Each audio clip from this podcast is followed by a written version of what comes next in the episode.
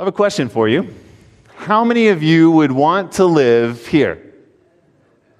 Raise your hands. How many of you would like to live in this house? Nobody? Okay, hang on. So you get your own personal chef, right? Some uh, maids to, to take care of everything, cleaning. I don't think you're going to be doing much cleaning if you are the primary resident of this household. A movie theater. Um, they've over the years had bowling alleys there, they have basketball courts, tennis courts, swimming pool. Come on, somebody raise your hand. No? You guys are wiser than I realized. I thought somebody would, at least one person would get excited about living in the White House. But apparently you've been watching the news or something. I don't know.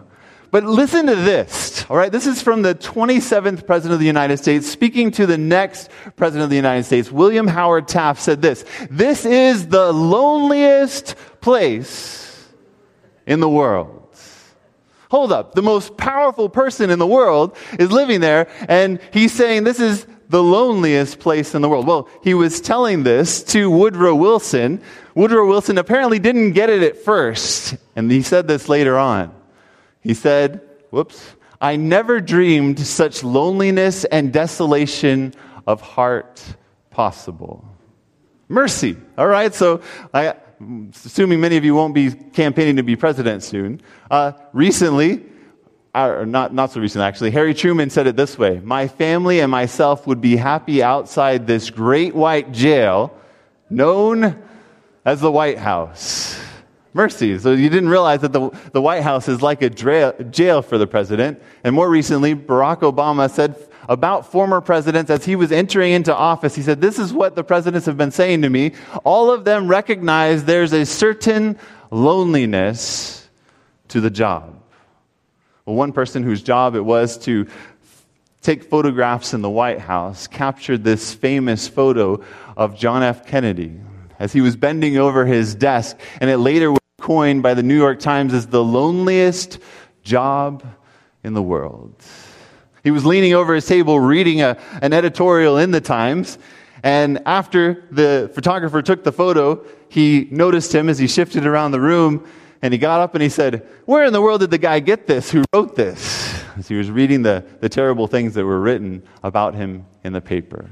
The loneliest job in the world, a prison, a place that nobody would want to be, although a lot of people try really hard to get there. It reminds me of a man a little bit further back who was the most powerful man of his time. As he lay sleeping in his bed, you can pick up the story in Daniel chapter 2 with me, where we pick up the story of a man named Nebuchadnezzar. We've seen a little bit about him already. He's ransacked Jerusalem. He's, he's taken, well, uh, he hasn't fully ransacked it yet, but he has at least taken captives.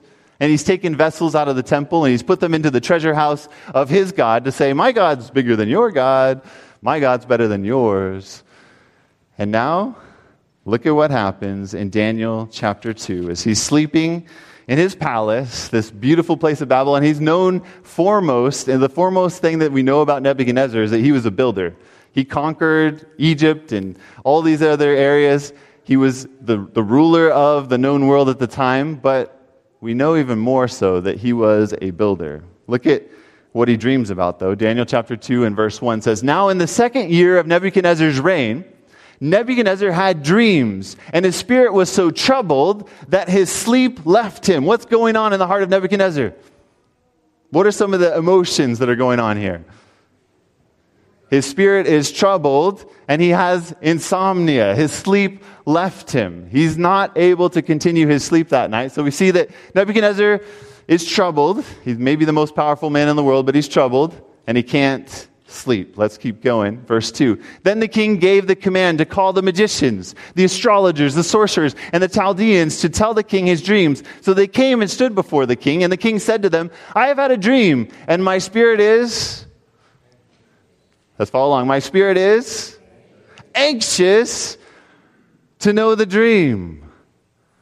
He's troubled, he can't sleep and he's anxious. You know, they say that the, the place at the top is actually the loneliest. It's the place where you feel the least support, where you can have the, the least close of friendships. We continue reading that well, we see here that he's anxious and he's also searching for answers. He's calling everybody that he knows to call for answers the Chaldeans, the astrologers, and hoping that they can give him an answer of what he dreamed. Then, verse 5 the king answered, Well, this is after they say, Well, tell us the dream, and we'll tell you the interpretation of it. So the king answered and said to the Chaldeans, My decision is firm. If you do not make known the dream to me and its interpretation, you shall be cut in pieces, and your houses shall be made an ash heap. How many of you want to work for this guy? want to be in close counsel with him? Goes on to say in verse 6 However, if you tell the dream and its interpretation, you shall receive from me gifts and rewards and great honor. Therefore, tell me the dream and its interpretation. Tell me, tell me what it was that I dreamed and tell me what it means. Do you see how this guy rules? Do you see how he exercises his authority? He may be the most powerful man in the world, but, but what is it that he uses with his closest circle in order to get them to give him what he wants?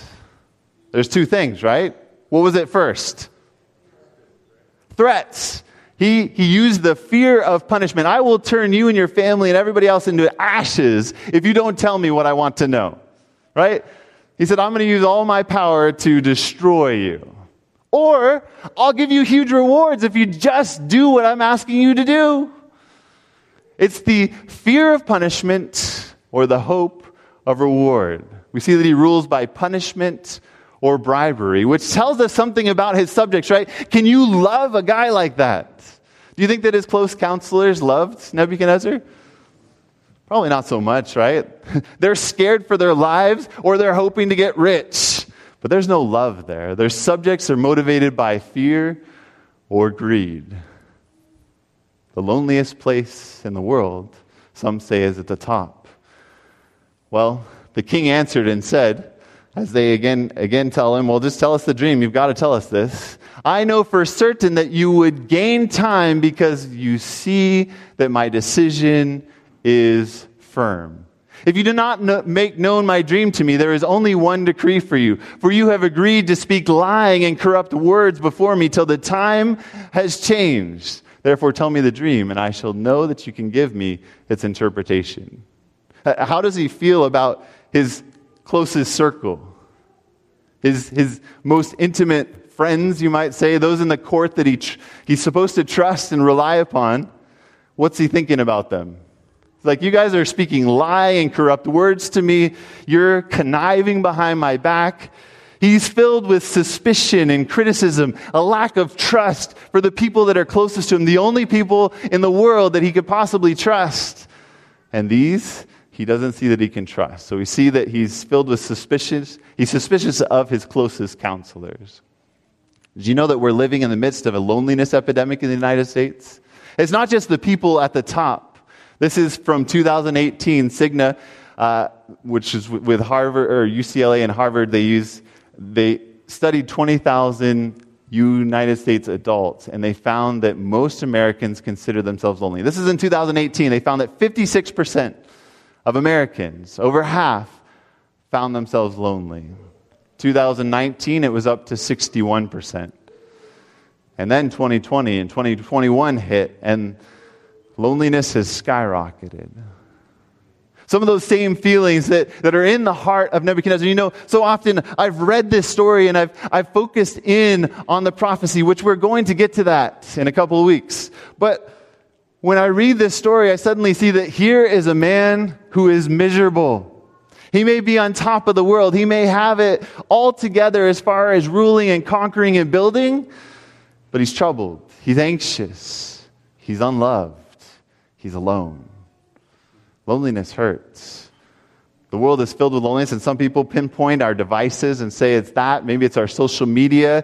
You, you scroll through and you see everybody else is happy, and they, they pinpoint the best moments in their life and they put them on their page or their feed, and you see that and you say, What's wrong with me? I'm miserable. My life is, is worthless. And you feel lonely. Here's Anne Hathaway, who won uh, an Oscar not too long ago. Said, she said this Loneliness is my least favorite thing about life. The thing that I'm most worried about is just being alone without anybody to care for or someone who will care for me. She's at the top. She's, she's won this incredible award, and the thing that scares her most, the thing that she's worried about most, is not to have somebody that cares about her or somebody that she can care for. You may have all the wealth, you may have all the treasures in the world, but like Nebuchadnezzar, you can feel dreadfully alone. Simply looking for somebody to care for, somebody to love, simply looking for a friend. So, verse 10 the Chaldeans answered the king and said, There is not a man on earth who can tell the king's matter. Therefore, no king, lord, or ruler has ever asked such things of any magician, astrologer, or Chaldean. You're crazy, king. This is, this is impossible. There's not a single person on the planet who could possibly answer this. We can't do this. You see, the, the wise men, they see that they have no hope in their abilities. Is it a good thing to recognize human weakness, to realize that we don't have the answers, that we don't know the way forward? They're in a good place so far in their answer. But notice how terrible it gets right after this. It is a difficult thing that the king requests. Don't miss this. And there is no other who can tell it to the king except the gods whose dwelling is what? Did you get that? except the gods whose dwelling is not with flesh. The, the gods don't care about us. They don't live with us. They're not here with us. The gods are not going to help us. They're the only ones who could, but they won't. That was their picture of God. That's what they understood about God. Is this the truth? Eh, do the gods have no connection? Are they distant from humanity? Do they care about what you're going through? As you come to church and you're bearing all these burdens, do they care about what you've been through the past week? Well, you know, those gods didn't. I told you the first time around about the chief god was Marduk, and he became the supreme deity by killing Tiamat, and through her remnants, creating this is the Enuma Elish, if you want to read it, you can find it online uh, she th- was destroyed, and through her, the remnants of the gods that he had killed, he created humanity. And after creating humanity, he made them serve the gods and do the work that the gods didn't want to do anymore. That's the type of gods that the Chaldeans believed in, the wise men believed in. And sadly, Christians can fall into the same thing. You see, there was something called the Dark Ages where Christians were walking up and down, uh, were kneeling in order to go up and down stairs in order to find a God who would possibly forgive them, who were whipping themselves, flogging themselves, doing whatever it took to get the God's, the God to favor them. We can fall into the same trap as Christians in thinking that, that God is distant, that He's not close to us, that He doesn't care about what we're going through. But that's not the reality. If only they had recognized the beauty that's revealed throughout the Hebrew scriptures. Exodus 25 and verse 8, God comes to those children in the wilderness and says this, and let them make me a sanctuary that I may what? Dwell among them. He first created them in a garden where he could walk with them, and when he came walking, they're running away from him. And so when you get to this time, he says, make a sanctuary so that I can come and I can dwell with my people, that I can come close to humanity again. Psalm 23. Again, these are, are, are things that were available at the time. David lived before this time, and he said this Yea, though I walk through the valley of the shadow of death, I will fear no evil. Why? You know this verse. Yea, though I walk through the valley of the shadow of death, I will fear no evil, for you or thou art with me. God is with me. I don't have to be afraid. And then he goes on to say, You prepare a, a table for me in the presence of mine enemy. My cup overflows. You think about how maybe this was running through Daniel's mind as he's dealing with all that he's going through in Babylon. God's going to prepare a table for me in the presence of my enemies. And the final verse says, Surely goodness and mercy will pursue me, will follow me all the days of my life. Maybe this is what gave Daniel courage in Babylon. Maybe it was the contemporary prophet Isaiah who said this Isaiah 43, 2 and 5. When you pass through the waters, I will. I will what?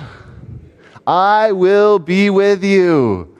And we'll look at the next verses later on. But since you are precious in my sight, and I love you. Is this a God who's distant?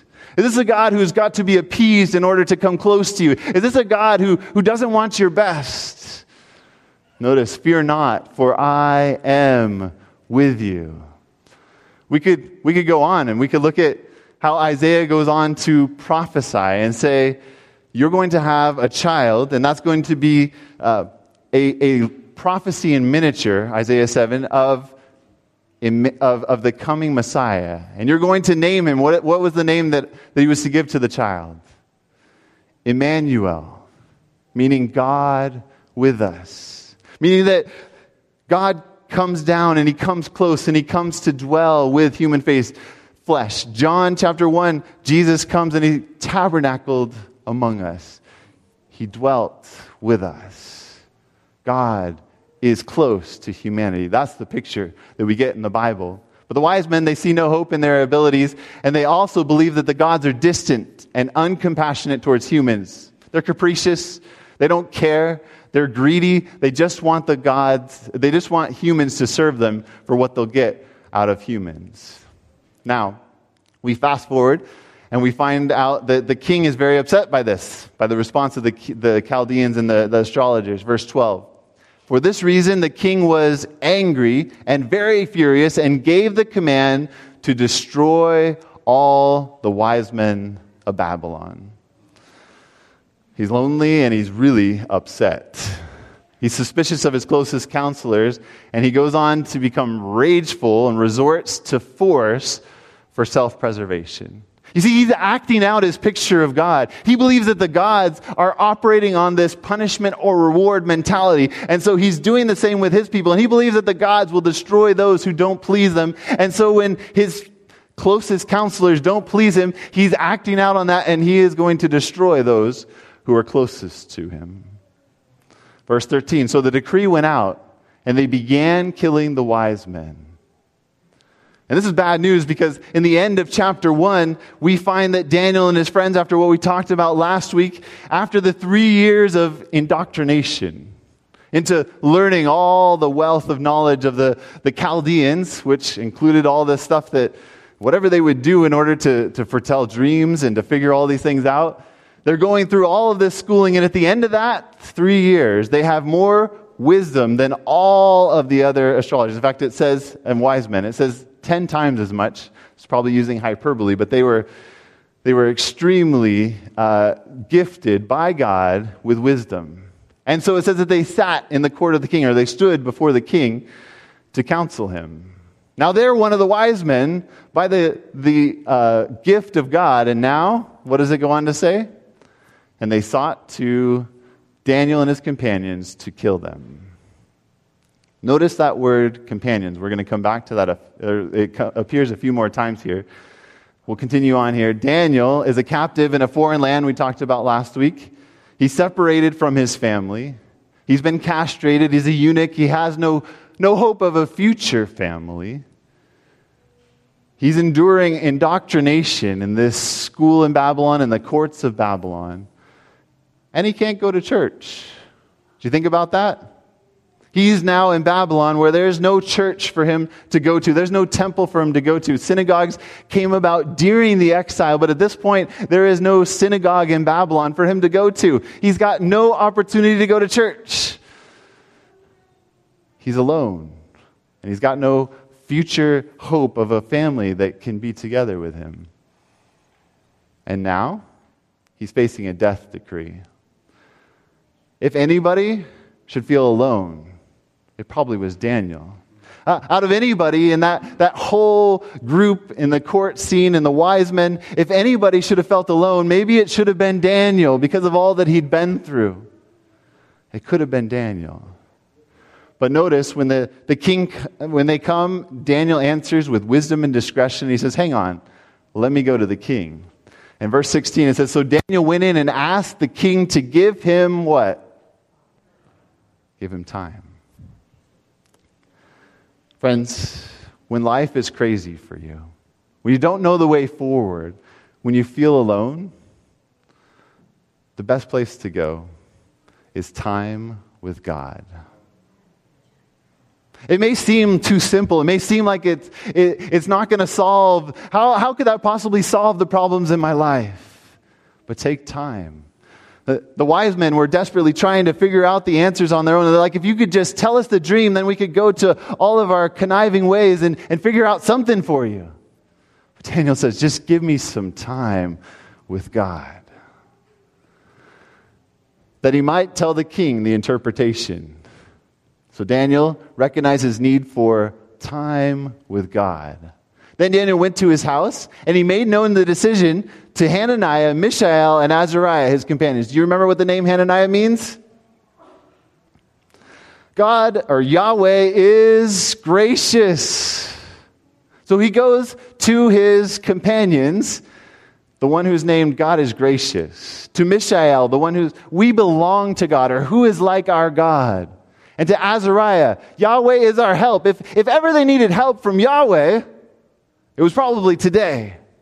And this is why we're, we're still seeing the, the Hebrew name used here, even though they're, they've broken into the Aramaic part of Daniel, and, and they could be using the Babylonian names, but here we see their Hebrew names are bringing out the character of our God. He's gracious. We belong to Him. He is our help. And he goes to his what? His companions, his friends. Three times this, this Aramaic word is used in this passage to denote the, the close relationship that Daniel had with these three friends in captivity. We know it. Daniel and his friends, Shadrach, Meshach, and Abednego, they came together. You see, there's something really special when we are going through crisis, when we're facing difficult times, when we have spiritual friends that we can come close to. When we have a small group of people that we can reach out to, that we can ask to pray for us, that we can seek God together with. And I want to encourage you to do whatever it takes to grab people and come together in a small group. You can join us on Wednesday. We have a small group that meets right here in the lobby at 11. You can join us at the farm at 5:30. Just this past week at the farm, somebody who came to that small group was saying, "You know, this is my group. This helps me so much because we talk about life and we it helps me process." And she was processing some really big things in her life. And you need spiritual friends to not feel alone. You might be thinking, well, that'd be great. I'd love that. I encourage you to do whatever it takes to find friendships like that. And if you don't have an idea for that, come talk to me. I'd love to help you start a small group or to start a small group with you or to help somebody else or help you find a small group. But come talk to me about it. I'd love to help you make sure that you have companions for the journey through life so that you're not alone. Nobody needs to walk alone. We can all have people that we can walk alongside with. So we see that he recognized the need for time with God and for a small group of spiritual friends, not just any type of group, but people that he could go to with this problem and seek God with. Now, notice what they do, okay? This is probably one of the most important parts. You ready for this? Verse 18 that they might seek what? Okay, don't just go and find a small group that's, uh, it's great to go jogging together, but make sure that you also have people that you're seeking the what together with? The mercies from God. You want to find out that your God is merciful. The word here is racham. It, well, that's the Hebrew version of the word. Aramaic and Hebrew are very closely related. And that word is the word that is used to describe basically a woman's womb where a baby can form. It's, it's womb like compassion. It, but it's, it's the action that comes out of this throughout the Bible that is inspiring. You know, when the Israelites are enslaved in Egypt, it's God's compassion, his womb like compassion that stirs him to rescue them out of Egypt. When they're going through the wilderness and they're struggling in the wilderness and they need help, it's God's compassion that, that shields them and that comes to help them with what they're going through. And Daniel would have known the prophecies of Isaiah 49 that says, Can a woman forget her nursing child? They might forget. I won't forget you. I have a compassion greater than a nursing mother for you. They went to seek the mercy of God concerning the secret. They went to a friend who was able to reveal. Uh, friend, if you have a small group that's focused on anything else than God's loving character. I want to encourage you that, that that's going to be helpful, but it's not going to be rock solid foundation for you. You can study a whole lot of things. You can study the book of Daniel and miss this. The fact is that we need to be searching for his loving and merciful character. When Moses goes and prays to God and says, Show me your glory,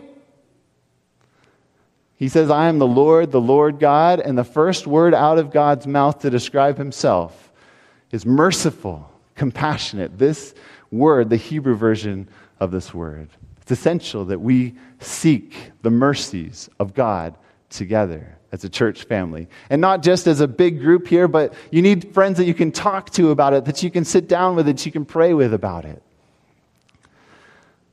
Daniel 11:32 promises this, the people who know their God will be strong and carry out great exploits. When we know that our God is merciful, when we know that he's gracious, when we know that he's our help, we'll live a life of faith like Daniel. We tend to think, well, if I, if I just had enough answers, if I could just figure out enough things, if you knew who your God was, you would walk like Daniel. That's the promise of Daniel. So they sought God's mercies, his compassion together. Now, I wanted to tell you a story. Last, last uh, Tuesday, I went to one small group that I have, and that's with the Seventh day Adventist pastors that are in this county and the north part of Santa Barbara County. And at the end of our meeting, we began to pray for each other, and we, we went around the room and said, Okay, we're going to pray for the person on our right. So Pastor Yomar was on my right, and I said, What can I pray for you for? Now, he's the pastor of the Nipomo or Santa Maria Spanish Church and of the Lompoc Church, that's a bilingual or Spanish and English church. And he said, What I really need prayer for is our Nipomo church, the well isn't working. And it's going to cost us $7,000 to fix it. It's a lot of money for any church, especially for their church right now. He said, I, I don't know what we're going to do. We're going to have to, I guess, just bite the bullet. We're going to just have to do this. So we prayed together. And would you believe it? Just that afternoon, he's texting us this video of what is happening with the well. And he said, Look at what happened. God answered our prayers. He said, Thank you guys for praying for me. And so I texted him just yesterday. Said, um, Is the well still working? Is this still, still going on? He said, Yeah, actually, now it's full. And we don't have to spend the $7,000. They'd had somebody else that had come and tried to fix it. But when we sought the mercies of God together, when we prayed, God cares about wells. He cares about what you're going through. I mean, He cares about my little girls when they go to Vons that they get the cart with the steering wheel. He answers their prayers for that. I should show a picture. I don't have it here, but of uh, how excited they were when God answered that prayer. He cares about your keys. And he cares about the big things in your life if he cares about those little things. He's merciful, he's gracious. Let's seek him together. That they might seek the mercy, mercies from the God of heaven concerning this secret. Now, notice what verse 18 says. So that Daniel and his companions might not perish with the rest of the wise men of Babylon. As they first go to seek the mercies of God, what is it that they're wanting to avoid? Death, and specifically the death that all the other wise men are going to die. Now, are they going to seek the mercies of God so that those wise men won't die? No. And we look at the life of Daniel and we say he lived this life that there's no recorded, you know, error in his life. But I want to say that this might be the closest to one of the most egregious errors in his life. He's going to seek God's mercies, hoping that God will shield him and his friends. And he could care less about the wise men. He said, Don't let us perish like the rest of these wise men. And, and who could blame him? Do you know what these wise men were like? I mean, they were people that were condemned by the Hebrew, Hebrew, Hebrew scriptures. They're astrologers. They're people that are trying to interpret things that are divine based upon the stars. They're soothsayers. They're, they're speaking with the dead. They're speaking with spirits. These are, are not people that you and I would think, yeah, that's great. I want God to, I think God's going to show up for them. But not only that, they were a part of this court that had taken Daniel's people captive, had taken away his hope of a future, had castrated him, had taken his God's vessels, holy vessels from the temple, and put them in the, the temple of their God. They were the ones that were serving that God, Marduk. The one that the Hebrew God had been humbled before, apparently. So Daniel says, We're going to seek the mercies of our God that we might not perish along with the wise men of Babylon. So we see at first that they're concerned about self preservation. Watch out for us, God. And you know, sometimes my prayers are like this. I spend a lot of time praying about me. I, I spend time seeking God's mercies for me. And God is gracious and He's merciful. He just wants us to come to Him. but watch what happens when we come to Him. Watch the difference that begins to happen. When Daniel it tells us that he received a night vision that revealed to him the dream and its interpretation. The first thing that he does is this. So Daniel blessed the God of heaven and he said, Blessed be the name of God. And he launches into this beautiful blessing of God. We're not going to go into detail on the blessing right now, but it says, Blessed be the what of God? The name of God. When God revealed his name to Moses, he started off with saying, I am merciful. I'm the compassionate one. I'm gracious. I'm abounding in steadfast love and truth. I'm a God of justice. My name. Well, Daniel recognized that this character of God was essential for him. But notice this. Therefore, Daniel went to Arioch, whom the king had appointed to destroy the wise men of Babylon. He went and he said this to him. Okay, after their all night prayer time together, seeking the mercies of God, what had happened to Daniel and his friends? He said, Do not destroy the wise men of Babylon. He didn't go to him and say, Okay, I've got the answers. Now don't destroy me. He said, don't destroy all the wise men. God is merciful. He's beautiful. You've got to save them all. You see what happens when we come in contact with a merciful God? It changes us. We go in order to get the answers. We go because our life is a mess and we want the answers. But the reality is, what God is looking to change is me from being selfish and self preserving to caring about everyone around me, even my worst enemies. Notice how verse 18 he said, Lord, we don't want to perish, or we're going to seek mercy so that we don't perish with the rest of the men of Babylon. And that's transformed to do not destroy the wise men of Babylon. Steps to Christ, page 93, says it this way Prayer is the opening of the heart to God as to a friend. Prayer does not bring God down to us, but brings us up to Him. Prayer isn't about getting what I want from a vending machine.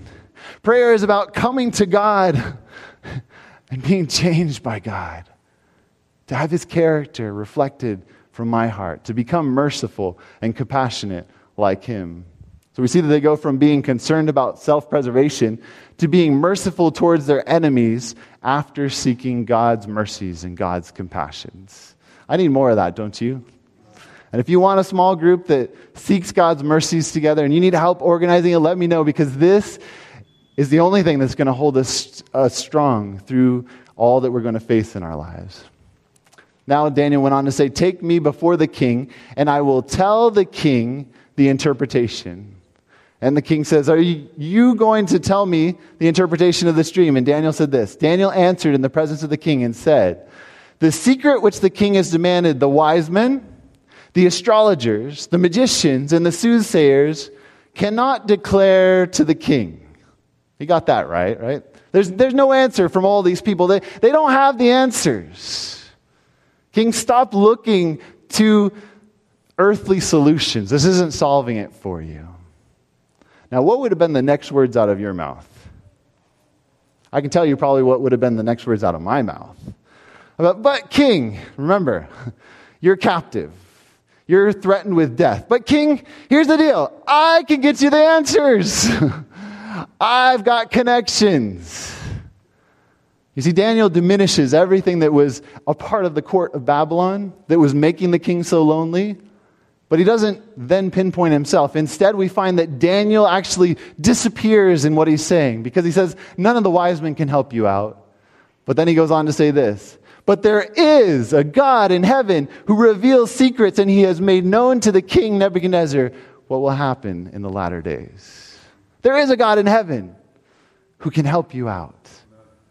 And he's made known to King Nebuchadnezzar what will happen in the latter days. Now, some of you may be familiar with the story of Daniel 2. And we've spent a lot of time focusing in on the fact that the latter days are revealed. Who were they revealed to? Nebuchadnezzar. This wrathful, vengeful king, this king who had gone to Jerusalem, who will eventually destroy Jerusalem and the temple, who taken the implements of God and, and put them into his treasure house of his God.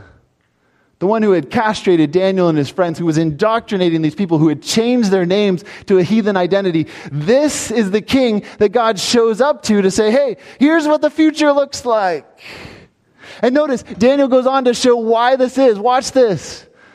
He points out the helplessness of humanity, makes himself disappear, points out that there is a God in heaven who reveals even to Nebuchadnezzar. And then he says this As for you, O king, thoughts came to your mind while on your bed. In that palace, that, that loneliest place on the planet, while you were alone on your bed, thoughts came into your mind. Nebuchadnezzar's there thinking, okay, I've conquered Egypt, conquered Syria. What's next? He's alone. He doesn't have anybody he can trust. He feels like nobody cares. He's only got people who worship and adore him because of what he'll do for them or because they're scared of him. But this says that your thoughts in your mind while you're laying on your bed. You're wondering what's going to happen in the future. Maybe some of you had thoughts like that last night. Maybe this week you've been wondering, what does the future look like? What's going on? And does anybody really care? I feel like I'm so alone. Nebuchadnezzar felt alone. But Daniel's showing him, you weren't alone. Look, I'm going to tell you the fact that your thoughts when you were laying in your bed in your palace all alone, there's somebody who cared about those thoughts. There's somebody who was paying attention. Notice how it goes. And he who reveals secrets has made known to you what will be. You know, we got to go to uh, look at what Jesus says in John 15, verse 15. I have called you friends, for all things that I heard from my Father I have made known to you. Friends reveal things to friends. What does God want to make out of Nebuchadnezzar, the enemy of God's people? He's coming to him hoping that they could become friends. He chose to reveal the dream to him. He could have revealed it to Daniel. He could have chosen any other way to go about it, but instead he goes to this heathen king and he reveals the dream to him as a token of friendship. Is God merciful and gracious or what? Is he incredible? He's pursuing this, this king, Nebuchadnezzar, who, who has put his own vessels into the, t- the treasure house of his God. Now, notice this, verse 30. Daniel goes on to say, But as for me, this secret has not been revealed to me because I have more wisdom than anyone living. It's not because I'm wise. We often study the book of Daniel to look at how incredible Daniel is. But we're missing what Daniel actually said. What did he say about himself? Is he saying that, that the, the incredible exploits that happen in this book are because of me? No. He says, This secret was not revealed to me because I have more wisdom than anyone living. It's because there's an incredibly gracious God. Notice Isaiah 57, a contemporary prophet again, who said this, and Daniel probably knew it. For thus says the high and lofty, when I dwell in a high and lofty place, and with him who has a contrite and humble spirit. I dwell with people like Daniel, people that recognize that, that they're nothing and that I'm everything and that, that they need help from me. People who get the both the first half of what the astrologers were saying, there's nobody who can answer you, but who also realize that the dwelling of God is with humans. He is Emmanuel, God with us. But as for me, the secret has not been revealed to me because I have more wisdom than anyone living. So why was it revealed, Daniel? Notice this. But for our sakes, our being all of the wise men who are going to be saved because of this, for our sakes who make known the interpretation to the king, and that you may know the thoughts of your heart. The God of the universe, the one who's up in heaven, he cares about you, Nebuchadnezzar. You were worried about the future. You were tossing and turning in your bed. And he said, I've got to go down there and help Nebuchadnezzar of all people. You know, there are people that we pass by and we dismiss as saying, you know, God doesn't want to help them. They are demonic. They're worshiping the devil. There's nothing good about them. What was Nebuchadnezzar like? And God was pursuing him in love and mercy and grace, saying, I'm going to win this guy. I'm going to get friendship from him. I want him to know that he's not alone, that I care about the thoughts in his mind, the worries, the concerns that he's going through. I care about what's going on in Nebuchadnezzar. So the Paul in Acts chapter 17, Paul is in Athens.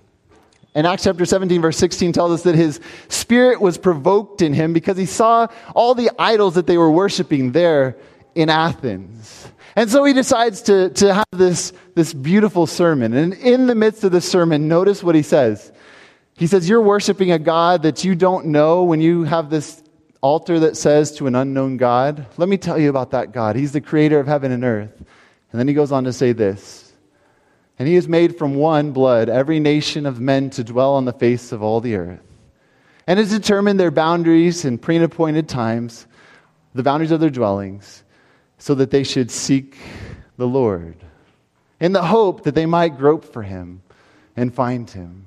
He says, Every single person on this planet, including you in Athens who are worshiping all of these idols, God has been working in your life, hoping that you'll accept his invitation to friendship, hoping that you'll want time with him, hoping that you'll seek his mercies, hoping that they might grope for him, seek for him, and find him. Notice what he says though he is not far from each one of us. For in him we live and move and have our being. This morning you might be thinking, well, is God really close to me? Just put your hand on your heart. Is your heart beating? Are you breathing? God is close to you. In him you live and move and have your being. Whether you were worshiping Satan last night, whether you were doing the worst possible imaginable sin last night, God is still close to you. The problem with sin is that sin separates us from God. It creates, Paul says, alienation in our minds. It, it separates our own hearts and minds from God. That's what Isaiah 59, verse 2 says. It hides the face of God from us. Our sins separate us from God. It's not God who's distant, it's our hearts and it's our minds. And that's why what we need is time seeking the mercies of God so that we can become connected again, so that we can turn from the sin in our life that's dragging us from Him and turn to Jesus. God is with us. In Him we move and live and breathe. He has our back. So this past week, I got a text from Leah on Tuesday, and I was working from home, out of, out of my home, and uh, she said, Livy had a bad fall. She's, I'm going to come home right now. And as she came home with Livy, I thought, okay, we're probably going to have to clean out the scrapes in her leg, and it's not going to be fun. She hates that, but okay, we'll have to do this. But as she brought Livy in and we took her, she wouldn't stand on her leg. And then we took a look at her leg, and we, we saw right there in the middle of her left uh, shin, there's this big lump. And so we put her in the car and we said, What are we going to do? This, this looks pretty bad. She won't stand on it. She's crying. She seems, this, this isn't good. What are we going to do? So we hop in the car and we begin to drive. We said, Okay, let's go to, let's go to urgent care. So Leah's calling one urgent care, I'm calling the other, and we said, but I don't know exactly where we should go. And as we're going out the door, actually, my mom had run over, literally run, in order to come and be able to help us out because we have Abby and Nathan also at home. And as we're going out the door, Leah had said, Pray that we get somebody good to help us. Pray that there'll be a good doctor to help Livy out. We said, We probably need to get an x ray. And so we're hopping in the car, we're going. Leah's calling the one urgent care, and I'm calling the other urgent care. The one urgent care says, You're not going to be able to be seen until 6, 6.15 tonight. This is like 3 o'clock in the afternoon something like that. So that's going to be fun for her. Um, and so I was like, well, maybe, maybe we don't really need an x ray. Maybe this is just like we were texting uh, her sister who's a nurse, and she said, maybe it's a hematoma. It's possible, but you probably should get an x ray. So I thought, okay, I'll text another friend. I'll text, I'll text Dr. David and see what he has to say. So I text a picture, and I said, do, we need a, do you think we need an x ray for this? Is, this? is this bad enough? Do you think that it, it might need an x ray? And he wasn't answering, and we weren't able to get a hold of the other urgent care, and so we said, okay, we're going to have to go to the emergency room. And I'm so thankful that the emergency room exists. We have a whole bunch of medical students here, and I'm, I'm super thankful that you work in the emergency room. It's awesome. but I don't like to take my child there. Let's just be honest. because of the time frame that it can take to get help there, because of the cost that it's going to cost us. It's just, I love that the emergency room is there, but I prefer to stay out of it. we're literally turning on to Las Tablas, headed to the hospital, when the phone rings. And David says, I'm sorry, I wasn't able to um, respond right away because I was finishing up a case. I said, but uh, I got your text, and you should get an x ray. And I was standing next to Dr. Orlando, who's an orthopedic surgeon, which they work together in the surgery center there, and he's standing next to an orthopedic surgeon and sees the text and he says, What do you think of this? and shows it to Dr. Orlando. Now, you know that, that when you break something, usually what happens is, at least for my case, you, you get splinted and then you wait a few days until you can go to see the orthopedic surgeon, and then finally you get the, get the cast on, and it's a long process. And my girls simply do not enjoy that type of visit to the doctor. So he said, What do you think? And here is the miraculous part. Dr. Orlando said, We'll bring her in. I'll fit her in, and we'll check it out. We'll give her an x ray, and we'll see what we can do.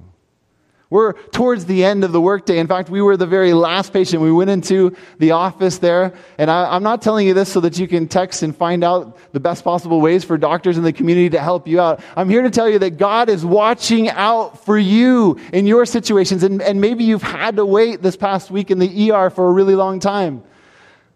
God was with you in that. But for us and for Olivia this week, we went into that office, and within two hours, we walked out um, finding out that for sure, yes, she did have a break in her tibia, a toddler fracture, but it turns out that it's best possible scenario, I guess, for a break, if there's one of those, apparently.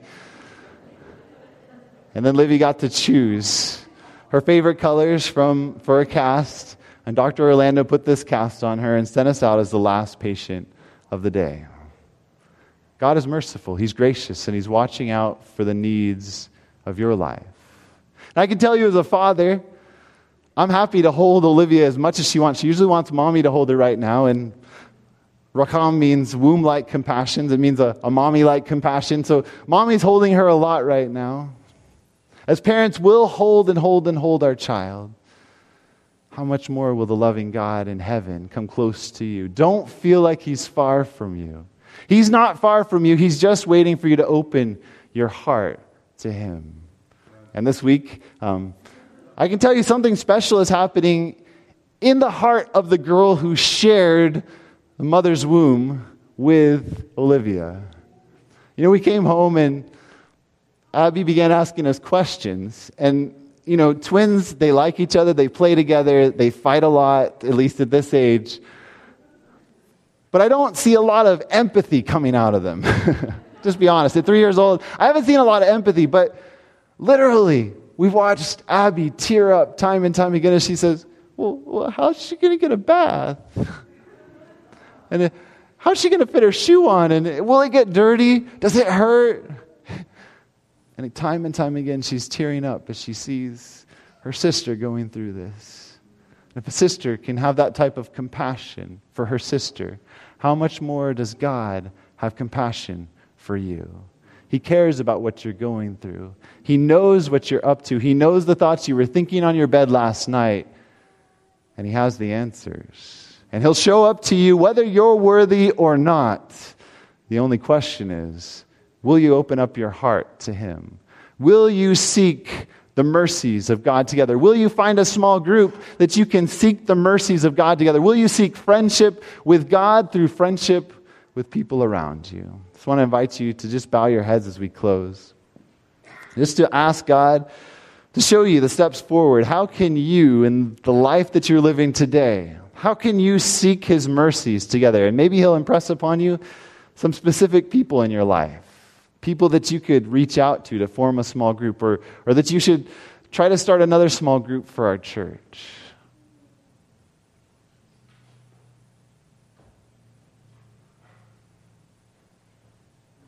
And then maybe he's going to impress upon you that you've been seeking his mercies, but there's some places and people that he wants you to extend those mercies to. He wants you to overflow with mercy towards people that you thought were your enemies. Father, thank you. Thank you for this incredible story. A story of a God who loves a king who hated his people, who loves a king who's lonely and powerful, who's tried to, to humble you himself. A king who had basically shaken his fist in your face and you came to him at night and said, I care about what you're worried about. Let me give you some answers about the future. Father, we look forward to, to digging into those answers, to seeing what that future looks like. But today we just want to pause in this moment and say thank you that you're a God who cares about the thoughts, the worries, the concerns of our hearts. And I pray that nobody would walk out of here today bearing their own burdens, but that they would cast their cares on you, knowing that you care for them, that you want to be God with them. Emmanuel, the one who dwells with human flesh. In the name of Jesus, I pray. Amen.